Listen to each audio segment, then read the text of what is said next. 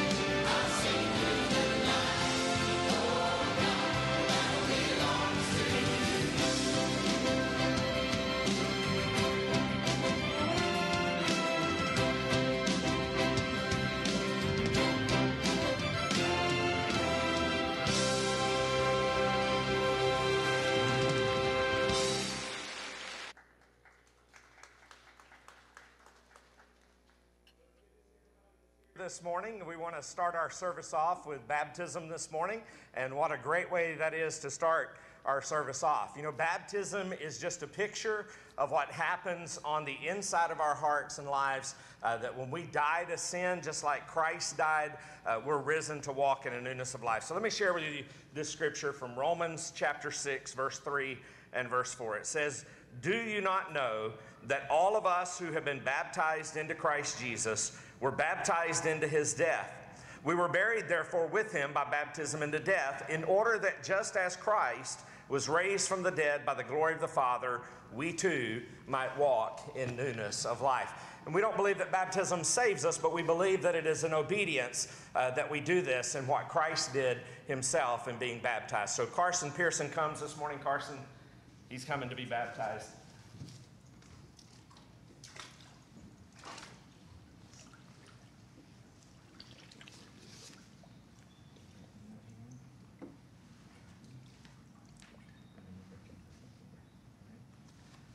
Carson, what is your profession of faith? Jesus Christ. Upon your profession of Jesus Christ as your Lord and your Savior, I baptize you in the name of the Father, Son, and the Holy Spirit, buried with him in baptism, risen to walk in a newness of life. Amen. We're excited for you to walk that way. Amen. And we're so excited for him. You continue to keep him uh, in your prayers. Uh, and uh, we've got another one that we'll be doing next Sunday. And so we praise the Lord for that. I just want to welcome all of those who, who are there online too. Don't forget that we are on Facebook there and on uh, Twitter, Twitter at HBC Tullahoma. We're on Hi- Highland Baptist Tullahoma on YouTube and then our phone live streaming. Uh, be sure to give us the thumbs ups, the hearts, the likes, the shares there. Be sure to subscribe uh, to YouTube. That way it'll just help to get the word out even more. Uh, we have our, if you'll go to our church website uh, at highlandbaptistchurch.com, it's there that you can download our worship bulletin for the day. If you need one of these, our ushers will be glad to come and give you one of these, uh, or you can find them in the windowsills or at the doors uh, this morning. Uh, we also have children's worship bulletins there in this windowsill. Uh, all of this you can download at highlandbaptistchurch.com under the info tab as well as the prayer list. And if you want one of the prayer lists in person, they're on the table in the stand uh, out here in the hallway. So we just wanted to say welcome. Thank you so much uh, for joining with us. Uh, Pastor Matt's going to do our missionary moment uh, in just a little while after uh, we hear a song here, and then I'll be back down to lead our choir. Uh, as we sing a special this morning. So, quick change this morning. but glad to see everybody that's here and hope you have a blessed day. Brother Mike. Yeah, y'all come on up.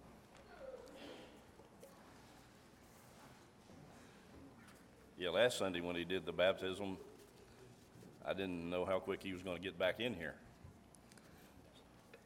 But he showed up. He did well. Y'all join the choir this morning as we sing our first hymn. It'll be Heavenly Sunlight, be 424 in their hymnals, and, and the words are on the screen. Uh, but uh, why don't y'all stand? Y'all been sitting a while. Stand and join us as we sing Heavenly Sunlight.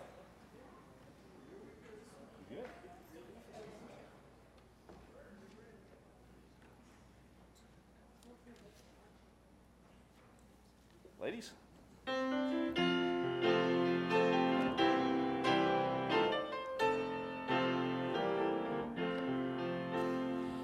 Walking in sunlight all of my journey over the mountains through the deep vale. Jesus has said,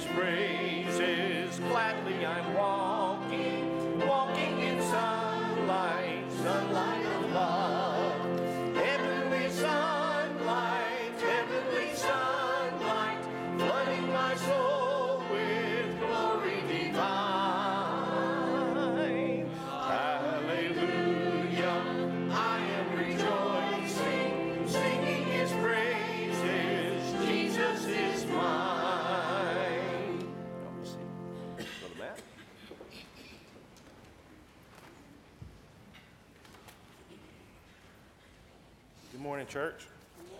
So, the missionary moment this week, as we pray for Steve and Tony Chambers, as they serve in the largest city in the United States, a city that is a cultural business engine for the entire nation and world, New York City. Lord have mercy on them, right? So, they were, especially those Mets and Yankees, oof, fans, rough. They were sent, I gotta get out of there, sorry. They were sent by their small Alabama church plant in Grace City Church, New York City, to reach those who need Christ. The Chambers intentionally began the church by meeting in small groups since they were in their neighborhood, were skeptical of Christianity. Meeting in groups allowed for Steve and others in his church to build deeper relationships and address specific questions about their faith. So let's pray with pray for them as well as the other missionaries that faithfully serve across uh, this nation and also internationally as they uh, share the, the love of Christ. Let's pray. Father, we thank you for this time together. We ask your blessings upon them uh, who serve. We ask your blessings upon those who are overseas, who are here, even in the States, that serve as missionaries, church planners. And Lord, we just pray for Steve and Tony, Lord, that you would bless the works of their hands, Father, for your glory. God, that many would come to know Christ there in New York City. God, we pray that as they gather for worship every other week, that Lord, they would see fruit and that they would see that uh, as the harvest is ready, Lord, that you would also send workers and other believers to join them in this process of, of sharing the gospel and making disciples. God, thank you for uh, what you do in, in our lives. And God, we just pray uh, also the words of Paul in Colossians uh, chapter 4, where he, he tells uh, the church, uh, the city of Colossae, there, Lord, to, to pray that you would open a door for us, Lord, to share the word. And God, that we would speak the mystery of Christ. And Father, uh, we are just encouraged today, Father, by the baptism of such a young, uh, young of Carson. And Lord, we pray that, Lord, as he is baptized, that many would be encouraged by his testimony to also uh, come to know you as their Lord and Savior. God, we thank you for this time together. In Jesus' name we pray. Amen. So I do have one quick announcement, and actually a couple before I forget. Uh, also, um, as Awana begins to start up this year, thank you for all those who have volunteered for Awana uh, this year. And also, parents, please go, begin to think about and register your children. You can either online or on paper. Um, we have registration cards here at the church, and so you can ask for one of those. And also, bring your kids on. Uh, September 7th at 5:15, we're going to have our we're going to start our Awana program off, and we're going to start at 5:30 sharp. I have been told. So please be here uh, by 5:15 and, have all your paperwork filled out, so kids can start at 5:30 and have another awesome year of Awana. And so, without Awanas, you know, I think if you aren't serving in some way at the church and you would like to serve, Awana is a great place to be involved in and also be a part of ministering to students like Carson, who has been through Awana, who went to camp with us, who, who has heard uh, the story of the gospel and has believed the gospel. And so we pray that kids will not just hear it, but believe. And so uh, it's an opportunity to be, make an impact in students' lives and kids' lives so that you can, uh, you know, maybe one day, you know, continue to uh, teach them and help them and shepherd them in their walk with the Lord. And so, uh, if you got any questions, you can please see Miss Awana, or see Miss Awana. She is Miss Awana, Linda, Linda Miller, wherever she's at. I don't see her, but she is Miss Awana. And so, uh, also uh, Pastor Jim as well. And also for students, uh, we will also meet tonight at 5, and we have a wonderful uh, guest speaker. Miss Samantha Norman is going to be sharing her testimony, so please be there for that. And come prepared with lots of questions, because she likes questions, right? So, all right, thank you. Uh, thank you, Brother Matt. I think he has the same problem I do. When I stand up, my brain sits down. Y'all join the choir now as we sing Victory in Jesus. Um, First 1 Corinthians 15 57 says, He gives us the victory through our Lord Jesus Christ. So let's praise Him with victory in Jesus. Ladies?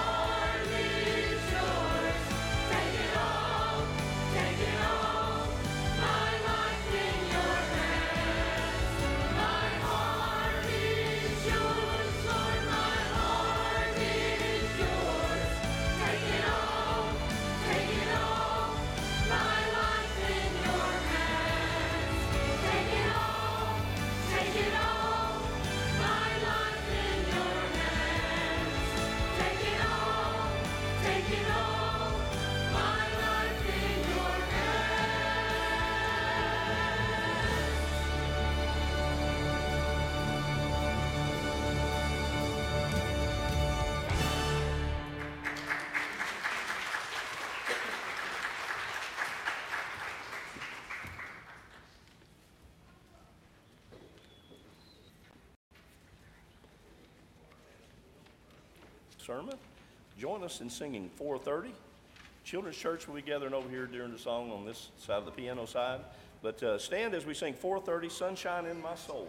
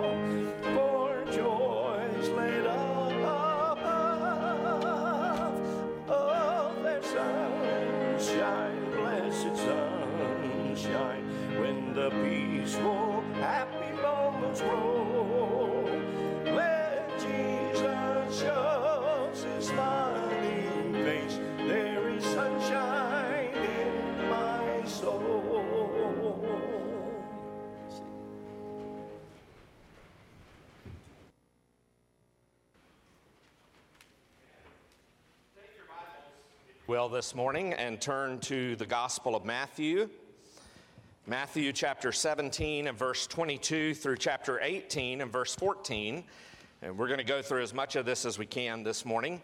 Uh, you'll notice that my message is entitled this morning Death, Taxes, and Humility. What do all those things have in common? we don't like to talk about any of them. We don't like to talk about death, and we certainly don't like to talk about taxes. And humility presupposes that there's pride in our hearts and our lives that we have to deal with, and we don't like to talk about that uh, either. And so uh, that's what we're going to look at this morning as we look at the life of Jesus and what he has to say about these things that we should be talking about in our hearts and our lives. So, Matthew chapter 17, verse 22 and verse 23 is where we're going to begin. So, if you would, let's stand as we read God's word in honor of his word. As they were gathering in Galilee, Jesus said to them, The Son of Man is about to be delivered into the hands of men, and they will kill him, and he will be raised on the third day. And they were greatly distressed. Let's pray. Heavenly Father, we just want to thank you this morning for your word and for your truth. And Father, I pray that as we hear from your word, may you speak to us very clearly. That if there's even one who's here or one who's watching online who doesn't know Christ as their Lord and Savior, may they come to the place to trust in Him by faith today. And Father, for those of us who have already trusted by faith in Christ, Lord, I pray that you would help us to see some practical truths that we need to deal with in our own lives uh, about these three areas of death, taxes, and humility. And Father, I pray that you'll be glorified and honored through all of this uh, that we're going to look at in these verses. In Jesus' name we pray. Amen. And you can be seated. You know, we said a while ago that there's uh, all three of these things we don't like to talk about death, taxes, or humility. But for as long as we've lived, we've died. I mean, it's a simple uh, matter of fact. Uh, we will all die. We will all lose someone that we love. Uh, we will all grieve. Nobody is immune. It is something we all live with. And yet, still, uh, we, we still find death and dying and grief so difficult to often talk about. Uh, we're no strangers to death, though. I mean, you think about the last 110 years, uh, we've witnessed death on a major scale with two world wars, a, a, war in Korea, a war in Vietnam, major flu epidemic in those last 110 years, and now COVID 19 and all the effects that it's brought and people who have died from it.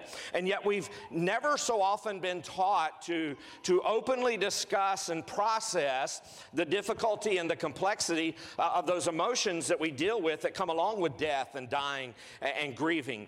Uh, you know, we've, in, we've been encouraged to deal with the trauma of death death by embracing the stiff upper lip. Just have a stiff upper lip, you know, uh, be calm, carry on, everything's going to be okay. Uh, but it's not always that way. Uh, a woman took her husband to the doctor's office, and after his checkup, the doctor said, Well, your husband, he's suffering from a very serious infection. And the husband, who was very hard of hearing, he said, What did he say? And the wife said, Well, he said you're sick. The doctor went on and he said, But there is hope. He said, You just have to reduce his stress each morning, give him a healthy breakfast, uh, be pleasant, be nice, be kind. Uh, for lunch and dinner, make him his favorite meal. Uh, don't discuss your problems with him, it'll make his stress uh, worse. Don't yell at him or argue with him. And said, Most importantly, just cater to your husband's every whim. If you can do this, your husband, uh, for, for the next six months to a year, I think your husband will have a good chance for a complete recovery. The husband said, What did he say? And his wife said, He says you're going to die.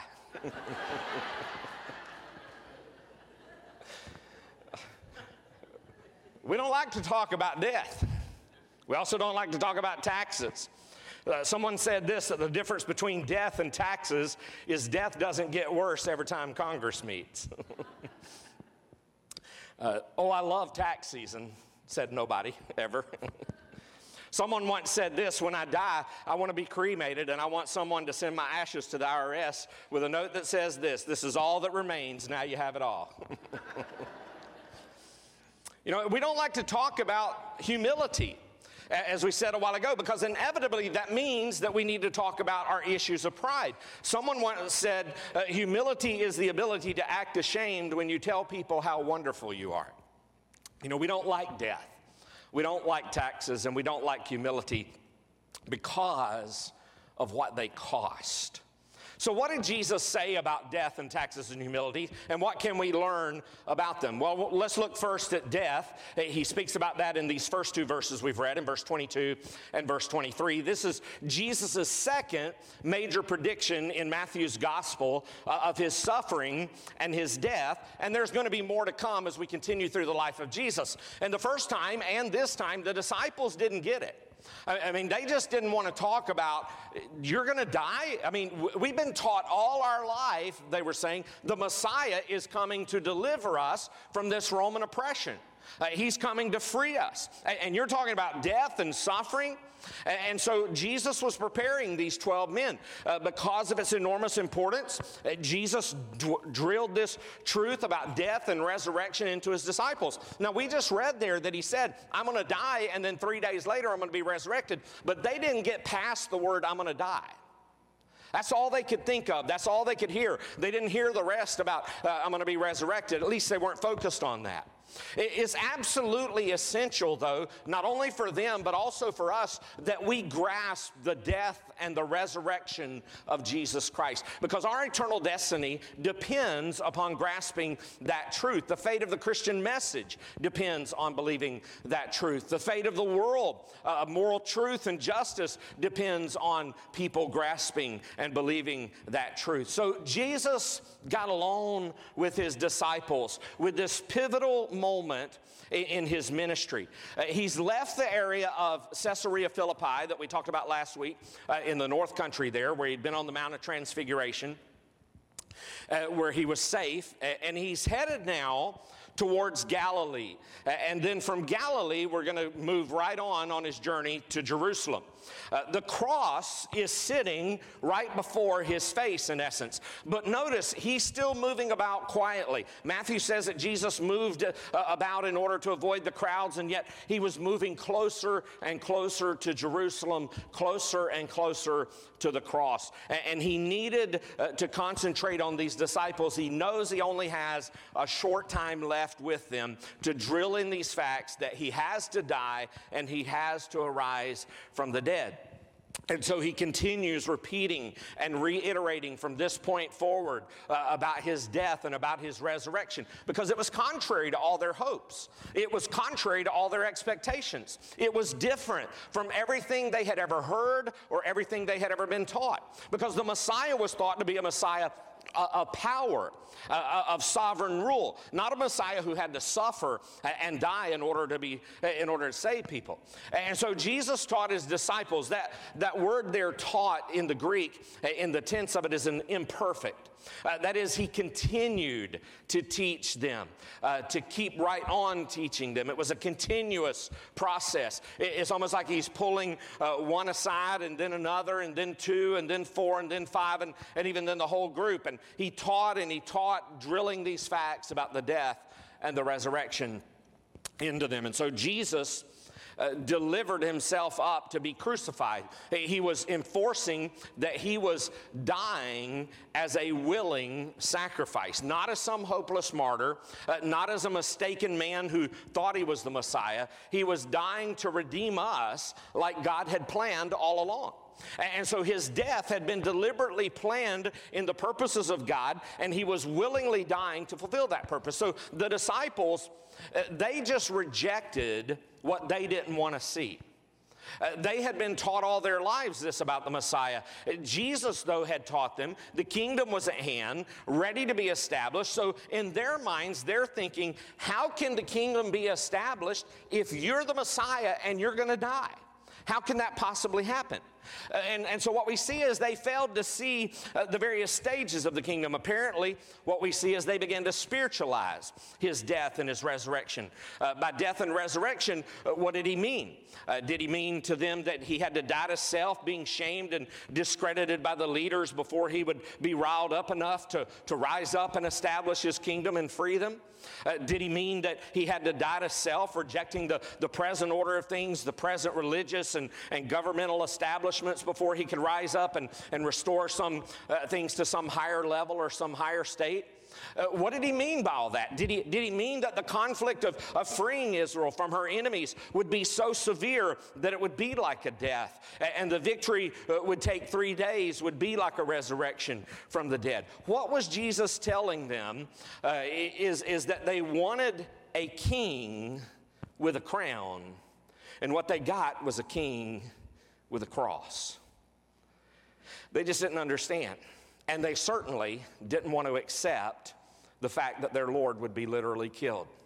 You know, sometimes we don't want to accept the fact that death is inevitable for all of us. And so we have to learn to talk about death. Paul talked about it in the New Testament. He said this in Philippians chapter 1 and verse 21 to 23. He said, For to me to live is Christ, and to die is gain.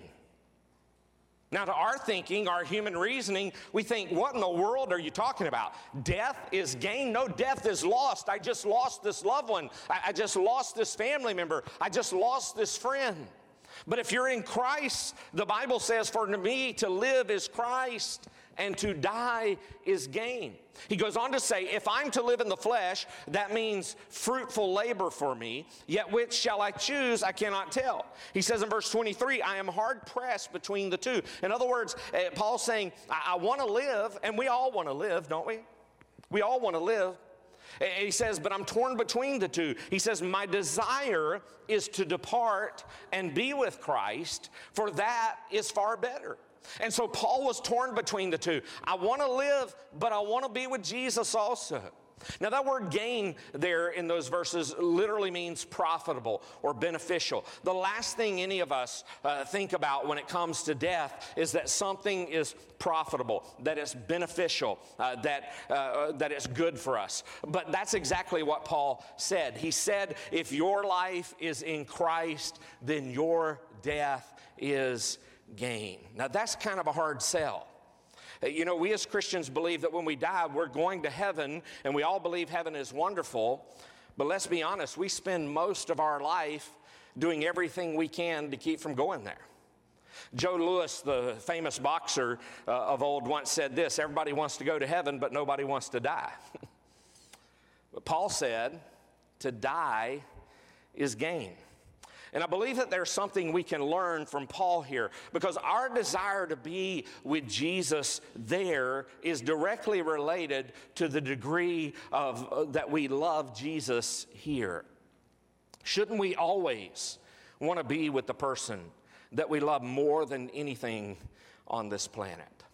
I mean, think about it. Shouldn't we want to love Jesus so much that we always have this burning passion, this burning desire to be with Him whenever He's ready to take us? That ought to be our passion. But here's something else we ought to learn. Paul didn't say he had a desire to go to heaven, he said he had a desire to be with Jesus. So, how do you make that distinction?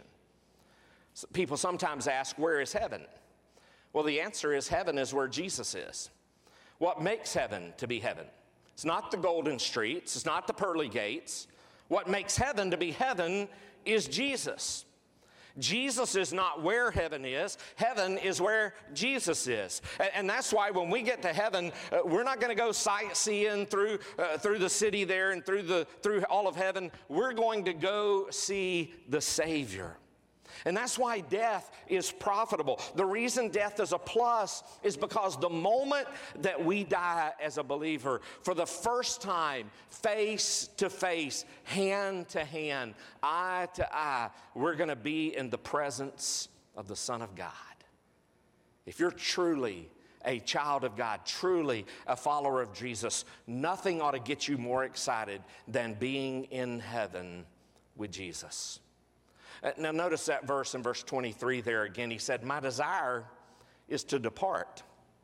That word depart there literally means to untie something or to free something. It's a word that was used to describe uh, when people are going from one place to another. Paul made it plain that when you die, uh, you don't go to a pie in the sky, you go to a real place that when you get there, you wonder why you didn't get there sooner. This word depart is a rich word. First of all, it's a, it's a nautical term that's used by sailors when, when they would unloosen a, a ship so that that ship could sail. Which is liter- really uh, good for a ship because that's what a ship is built to do. The ship's not built to sit in the harbor, it's built to sail the seas. And so you see, we weren't built for this earth, we were built for another place. When we die, we set sail. That word also, uh, depart, has a military uh, meaning to it. It it was a word that was used when an army would pull up the stakes of the tent so that they could go home. Uh, When a soldier goes overseas, we call it being deployed. But when his tour is over, we call it going home. Right now, we live in this earthly tent, in this earthly body. Uh, but we shouldn't put our stakes down in this world so deeply because this world, as for a believer, this is not your home. Heaven is your home. When our battles in life are over, we pull up the stakes of our tent and we go home. That word depart also has a judicial meaning to it which referred to a prisoner who was finally freed from jail. Not to sound morbid, but let's face it, we're all imprisoned here in a way.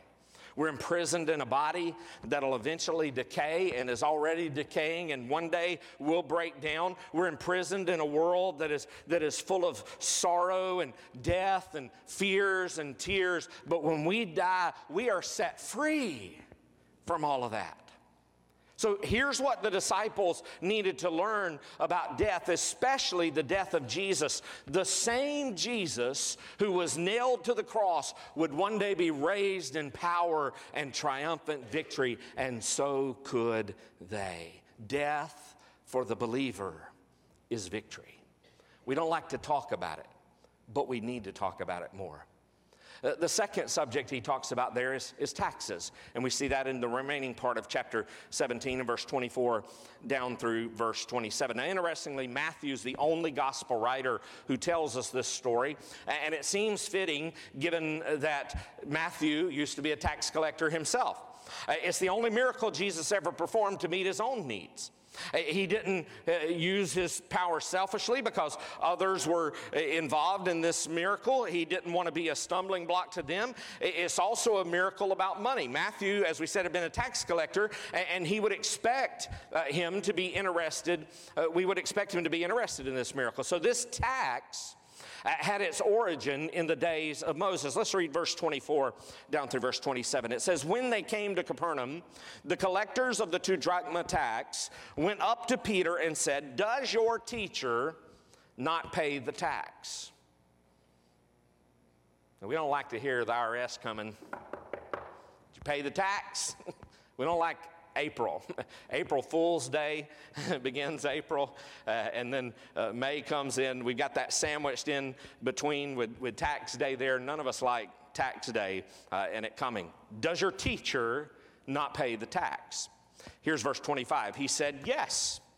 And when he came into the house, Jesus spoke to him first, saying, What do you think, Simon?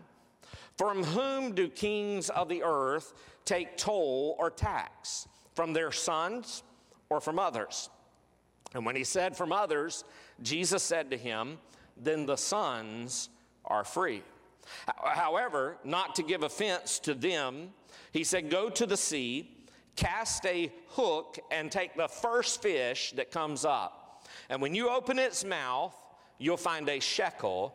Take that and give it to them for me and for yourself. So notice what happens here.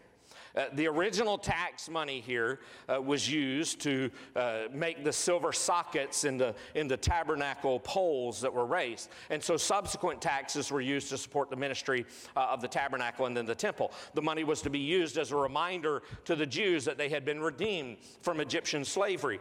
Uh, and we've been, we ourselves have been redeemed by the precious blood of Jesus Christ. So in his conversation here, Peter, with, with Peter, Jesus uses the analogy of kings who raise money from taxes. And he asks Peter whether such taxes come from the king's sons. So, in other words, does the king tax his sons or does he tax the people? You don't tax the royalty, you tax the people, you tax the others. And, and so that's what he's asking uh, Peter, and he says it's from others, from strangers. The point of the analogy is clear. Since God is king, and Jesus, his son, is free from the obligation to pay the temple tax, uh, along with all who are with Jesus in the family of faith. There, if you become a Christian, you become a part of the family of God, and, and you don't have to pay. Uh, Jesus paid it all. Uh, but in order not to give offense, Jesus says, pay the tax.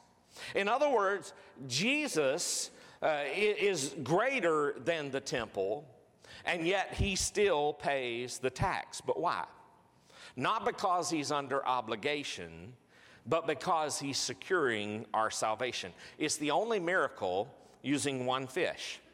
Jesus had, remember, multiplied the fish for Peter, uh, and he would repeat that miracle. But in this case, he only uses one fish. Now, think about the complexity uh, of this miracle. It's amazing. Notice what verse 27 says there again. It's one of the most striking miracles because he commands Peter, Peter, I want you to go down to the sea. I want you to go down to the lake. I want you to uh, throw a line in with a hook on it. And the first fish that you catch, you pull it up and you're going to find a coin in it to pay the tax. So think about all the things that had to happen for this miracle to occur. Before Jesus ever said this, Jesus had ordained that somebody would drop a coin in the water, accidentally or however, for it to even get in this fish's mouth. Uh, that this fish would come along and scoop it up with his mouth, but not swallow it all the way. And that fish would swim over to the shore at exactly the moment when Peter throws his line in with that hook and that he would catch that fish, not any other fish. There's lots of fish in the Sea of Galilee, but he's not catching any but that specific one. All of that happened so that a temple tax could be paid in order not to bring unnecessary offense to people whom God desires to save from sin. Understand this Jesus is sovereign. He's sovereign over the sea, and yet he graciously stoops for our salvation. It, it was performed for Peter. Uh, we're not told how the other disciples paid their taxes. Uh, this is one of the mir- many miracles that Jesus performed for Peter. He, he heals Peter's mother in law, uh, he helps Peter to catch fish, Uh, he enables him to walk on the water, Uh, he heals Malchus's ear that, that Peter uh, cuts off with a sword, and he delivers Peter from prison even later.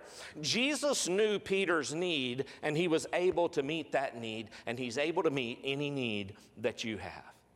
Peter thought he had the problem solved when he entered the house. But before he could tell Jesus what to do, Jesus told him what to do. Remember, God the Father had interrupted Peter when they were on the Mount, at the Mount of Transfiguration, and now God the Son is interrupting him in the house. If only we would let Jesus give us the directions. What do you want me to do, Jesus? Instead of us running ahead to do whatever we want to do, we would see him meet our needs for his glory. It's the only miracle that doesn't show what the results were. Did you catch that? We would expect another verse to read. Well, Peter went to the sea, cast in a hook. He drew up the fish. When he opened its mouth, there was a coin. He used it to pay the temple tax for himself and for Jesus. But verse 28 is not there. So, how do we know that that miracle took place? How do we know it took place? Because Jesus said it would. When Jesus says it will, it will. And so know this no matter what you face in this world, even with the authorities and the establishment of government that God has, has given to us, uh, we are, are to submit ourselves to those authorities and power. Uh, but notice this uh, we also we commend Peter for his faith. Uh, because what we see here is uh, the people at the seashore, they were accustomed to seeing Peter sitting with a net in his hand, not a hook and a line. But Peter had faith in God's word, and God honored that faith. And we need to have faith and trust in God. We might not like to talk about taxes, much less pay them, but if we trust the King, He'll meet our needs as we obey His word. And then we come to this last subject of humility in chapter 8. Why do some of God's children have such a difficult time getting along with one another? Let's read these first verses here. At that time, the disciples came to Jesus saying, Who is the greatest in the kingdom of heaven?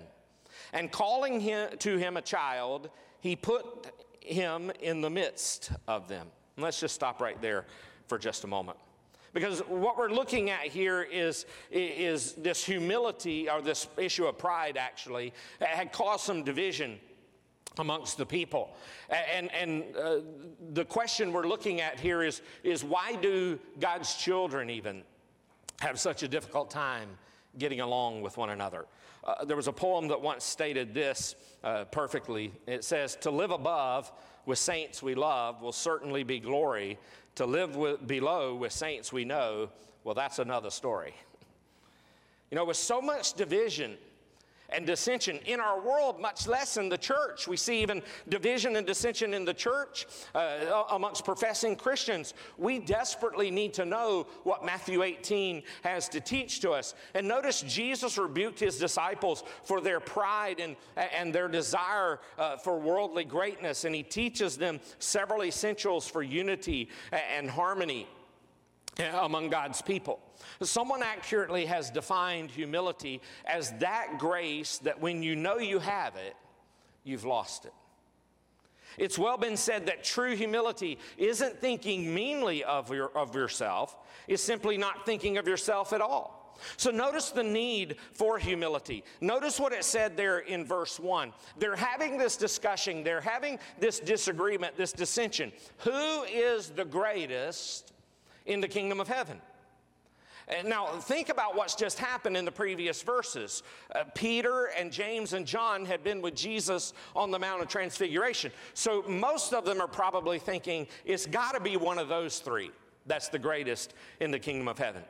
So uh, that was an often repeated topic of discussion amongst the disciples. Uh, we find it mentioned often in the Gospels. Recent events here, uh, particularly, would, would bring that to, to, to play there. And so that fact that Jesus had been sharing with the disciples the truth about his, his, his coming suffering and death, uh, and, and that didn't seem to affect them uh, because they were only thinking of themselves. And notice, they're not even thinking about the resurrection. They're not even thinking about Jesus' death anymore. All they can think about is, is it you? Is it you? Maybe it's me. I think I'm the greatest in the kingdom of heaven. I, I think Jesus loves me more than he loves you. That's what they're arguing over here. And these disciples, they're so absorbed with themselves and what position they would have in his kingdom, so absorbed in this issue that they actually argued it with each other. What causes this problem? This is why we don't like to talk about humility pride. Pride is thinking ourselves more important than we really are. It was pride that led us into sin at the beginning in the beginning of the Bible. When Christians are living for themselves and not for others, then there's bound to be conflict and there's bound to be division. Notice the example of humility as you see there in verse 2. He calls to himself a child and puts him in the middle of them. And verse 3 says, And said, Truly I say to you, unless you turn and become like children, you will never enter the kingdom of heaven. Whoever humbles himself like this child is the greatest in the kingdom of heaven. Whoever receives one such child in my name receives me. But whoever causes one of these little ones who believe in me to sin, it would be better for him to have a great millstone fastened around his neck and to be drowned in the depth of the sea. The disciples waited breathlessly for Jesus to name the greatest man among them, but he bypasses them completely and he calls this little child into their midst. Notice what verse 10 goes on to say. He says, See that you do not despise one of these little ones. For I tell you that in heaven their angels always see the face of my Father who is in heaven. What do you think? If a man has a hundred sheep and one of them has gone astray, does he not leave the 99 on the mountains and go in search of the one that went astray? And if he finds it, truly I say to you, he rejoices over it more than over the 99 that never went astray. So it is, so it is not the will of my Father who is in heaven that one of these little ones should perish. This child was the true example of true greatness. True humility means knowing yourself. It means accepting yourself and being yourself, your best self to the glory of God. It means avoiding two extremes. It means avoiding thinking of yourself less than you ought to think, uh, like when God called Moses, and Moses makes all these excuses why he's so lowly he can't do all what God wants him to do or thinking more of yourself than you ought to be. Like Romans 12, 3 says, For the great, by the grace given to me, I say to everyone among you, not to think himself more highly than he ought to think, but to think with sober judgment, each according to the measure of faith that God has assigned. You see, the truly humble person doesn't deny the gifts that God's given them, but they use those gifts to bring glory to God. You know, an unspoiled child has the characteristics that make for true humility. Trust trust. That's what we see in verse 6 there. Dependence, the desire to make others happy, an absence of boasting or, or selfish desire to be greater than others. You know, amazingly, Jesus speaks to his disciples who are full grown adults who had been with him for a couple of years already, who had certainly grown a, a great deal spiritually, and it must have absolutely shaken them to the core. Uh, he says, Children don't need to become more like you you need to become more like them, or you'll never enter the kingdom of God. You see, in order to become a citizen of the kingdom, you have to turn from yourself and trust in the Father. You know, like a child, you, you have to throw yourself at the feet of God, confess your need to Him, that you are in sin and you need a Savior. Think about your own children. Think about your children uh, wanting and needing to, to needing help, to be fed, to be read to, to, to be loved, to be provided for. And, and, and you know that when they, they run up to you with their arms in the air and, and a smile on their face, what a picture that is of conversion. We also have to humble ourselves like that before God. And so, in light of those truths in verses 1 through verse 4, every one of us is faced with the question Are you a child of the King? Have you come to the point where you've realized that God is holy and that you are sinful and therefore you desperately need a Savior? Have you, like a child, left behind all that you were holding on to? Have you run to God the Father through Jesus as the only one who you can trust with your life, both now and forever? That's the essence of what it means to be a Christian, to be a child of the King, and it sets the stage for the rest of the chapter where Jesus talks about the Father's love for his children and how that affects the way that we love one another, even in the church. Because by nature, all of us are sinners who want to be celebrities instead of being servants. It, it takes a great deal of teaching for us to learn the lesson of humility. And these disciples, they're wanting to know who's the greatest in the kingdom. But Jesus warns them apart from humility, you can't even get into the kingdom. They had to be converted, uh, turned around in their thinking, or, or, they would never make it. You know, as Christians, we're not to just accept the little children for Jesus' sake, but we're to ha- also receive all of God's children and to seek to minister to them. In the Greek, that verb humble, it didn't describe a very positive virtue in Jesus' day. You didn't teach your kids humility because the word meant to crush. The word meant to bring down, to humiliate. In other words, here's what Jesus was saying Jesus was saying, if you want to get into the kingdom of God, the first thing you've got to do is to get over you. You're not all you think you are, you're not hot stuff. If you want to get into the kingdom of God, you've got to get over you. And to get over the idea that you're good enough to get into the kingdom of God on your own you have to get over the idea that you don't need any help from God. You've got to get over the idea that salvation is a do it yourself salvation, a do it yourself project.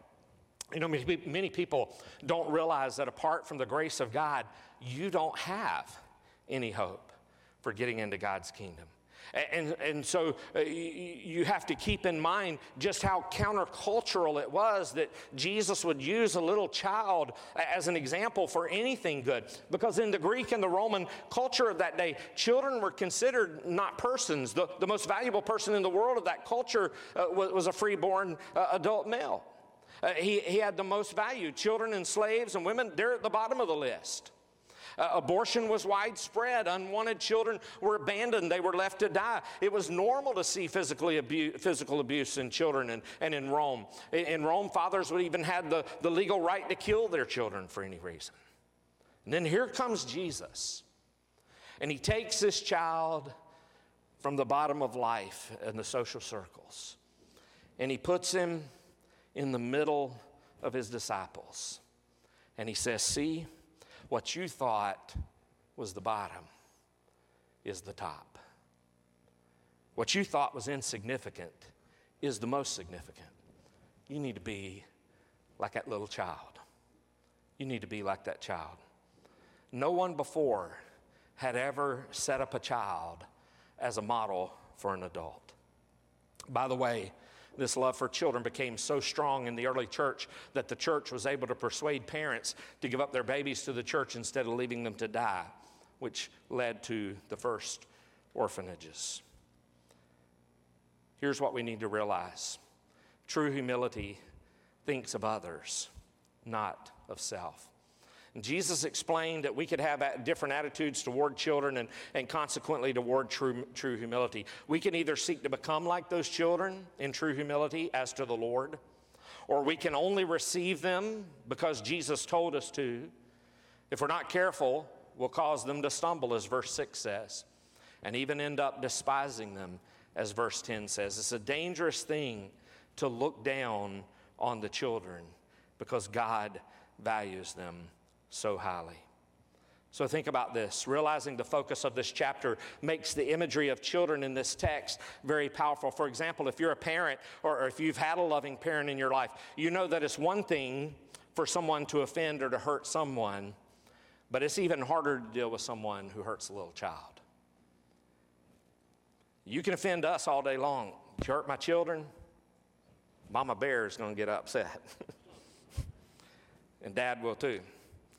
That's the kind of zealous affection that our Heavenly Father has for His children. So notice the cost of humility eh, here in verse 7 uh, down through verse 9 at the end here. Uh, woe to the world for temptations to sin, for it is necessary that temptations come, but woe to the one by whom the temptation comes. And if your hand or your foot causes you to sin, cut it off and throw it away. It's better for you to enter life crippled or lame uh, with, than with two hands or two feet to be thrown into the eternal fire. And if your eye causes you to sin, tear it out and throw it away. It's better for you to enter life with one eye than with two eyes to be thrown into the hell of fire. Now, what Jesus is not saying here, he's not saying that we're to have self mutilation here, to physically mutilate yourself, cut your eyeball out, cut your arm off, cut your hand off. He's talking about spiritually here. That, that any of those things uh, in our lives uh, that, that causes others to stumble, keeps others from coming to faith in Christ, you better make sure you're, you're, you're a road to Jesus, not a roadblock. You'd better make sure that you're a way to Jesus, not a wall. Anything that makes me stumble has to be removed from my life because if it's not, uh, then I cause others to stumble. And so humility begins with that self examination, that self denial. Jesus wasn't stru- suggesting here we harm ourselves bodily, physically. Uh, but what he's saying here is rather that he's telling us to perform a spiritual surgery on ourselves. Remove anything that is causing anyone else from becoming a child of God. The humble person lives for Jesus first and others next, and he puts himself last. Just remember this to live above with saints we love will certainly be glory. But to live below with saints we know, well, that's another story. That needs to change in our hearts and our lives, that we love one another as Christ loved us. How did he love us?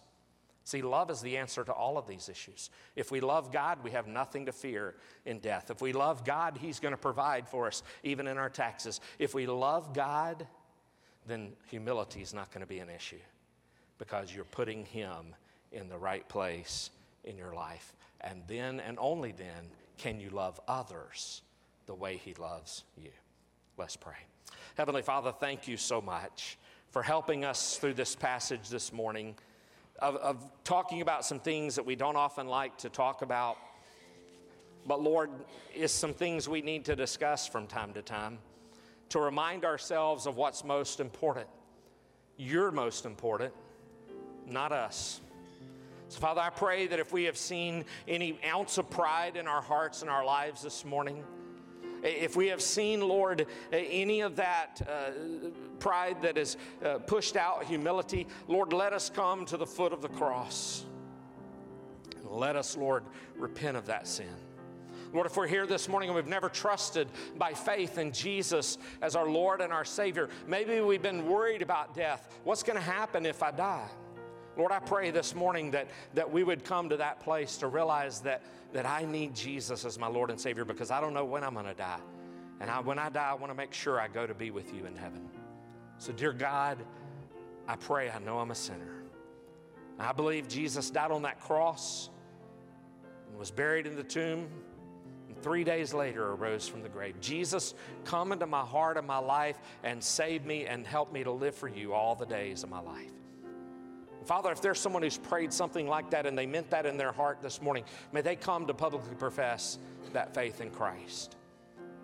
Lord, I pray this morning if we're here and maybe even as a believer, we've not, we've not had the proper perspective on death, even that we need to have. Lord, help us to realize from Paul this morning that death is gain for us. Death for those who are in Christ. To be absent in the body is to be present with Christ. And so, what, what greater thing could happen for us? Lord, we, we don't want to hasten it. We know that it's going to come. We don't want to make it come any sooner than it has to. But Lord, I pray that in the time that we do have left, whatever time that is, that you would help us to be a faithful, living example, Lord, of even that humility in our lives, to bring others to faith in Christ, to be a road to Jesus and not a roadblock. Lord, bless us in this invitation time, and may you be glorified and honored as we come. In Jesus' name we pray. Amen. As we stand, as we sing number 320, turn your eyes upon Jesus. Will you make your way and come as the Lord lays on your heart?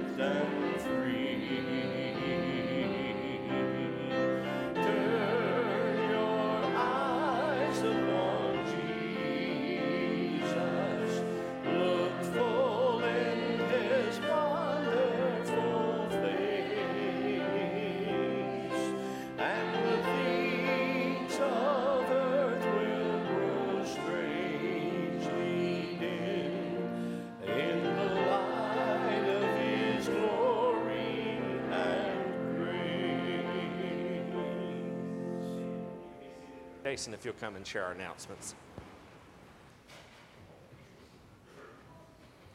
Uh, Miss Rima Bell and Matt have a couple of announcements. Uh, Rima's got 40 seconds, so you're on the clock. Good morning. Just a couple of things from our missions team. Uh, reminder that we're still collecting for our Operation Christmas Child uh, through school supplies. If you have not yet uh, taken time to pick up a few of those, there's a list across from our church office that might help you do a little shopping this week in order that we'll have those things ready for our shoe boxes in November. Just a reminder that our Friday morning ministry continues at our ministry house, uh, our ministry center next door. We have a new sign up sheet for September and October, and I would encourage you to please sign up. If you don't do that today, you can always call our church office and give a date that you can donate a couple of hours for that wonderful ministry that we provide. Just a reminder also that September the 11th through the 18th will be our week of prayer emphasis for Tennessee missions.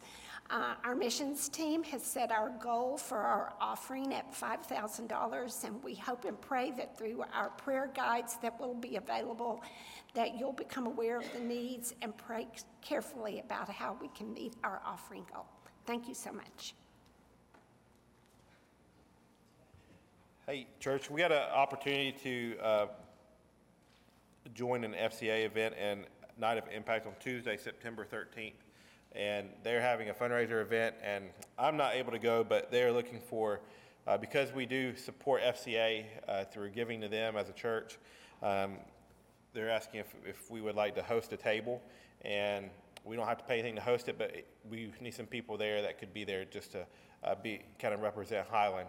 And so, if you're interested in, in being at that uh, event, it's September 13th at 6 p.m. Uh, there is dinner that is free dinner provided, and an opportunity to uh, hear from uh, Bryan uh, and Chelsea Morris. Bryan is a former MLB pitcher, and he's currently the, the Tullahoma High School baseball coach. And so you'd hear their testimony, and it'd be a great, you know, just a, a great event to connect and hear more about what FCA is about and what they're doing. So if you're interested in attending that, please let me know so I can add your name to the list. And, and again, we need at least uh, seven. Thank you. Just a couple more things to go over. Um, Jordan Monroe did just let me know that there will be a personnel commi- meeting next Sunday after church. Um, And don't forget, today is the last day for deacon elections, the ballots. Um, I think there's a few out here, but there's some over here and out front, and the ballot boxes out front in the main hallway here. Um, and I think that's it. Um, Awana, always needing volunteers. Um, so if you don't sign up, Miss Linda will just find you and make you do something. Um, and I think that's all we've got. So let's go ahead and go to the Lord in prayer. Dear Heavenly Father, thank you for this wonderful day you've given us. Thank you for the breath of life you've given to all of us. Uh, please be with us this week as we go out through all uh, school and work um, and come back tonight and worship in your name. Uh, please keep us safe. Uh, please bless every one of us. In your name we pray. Amen.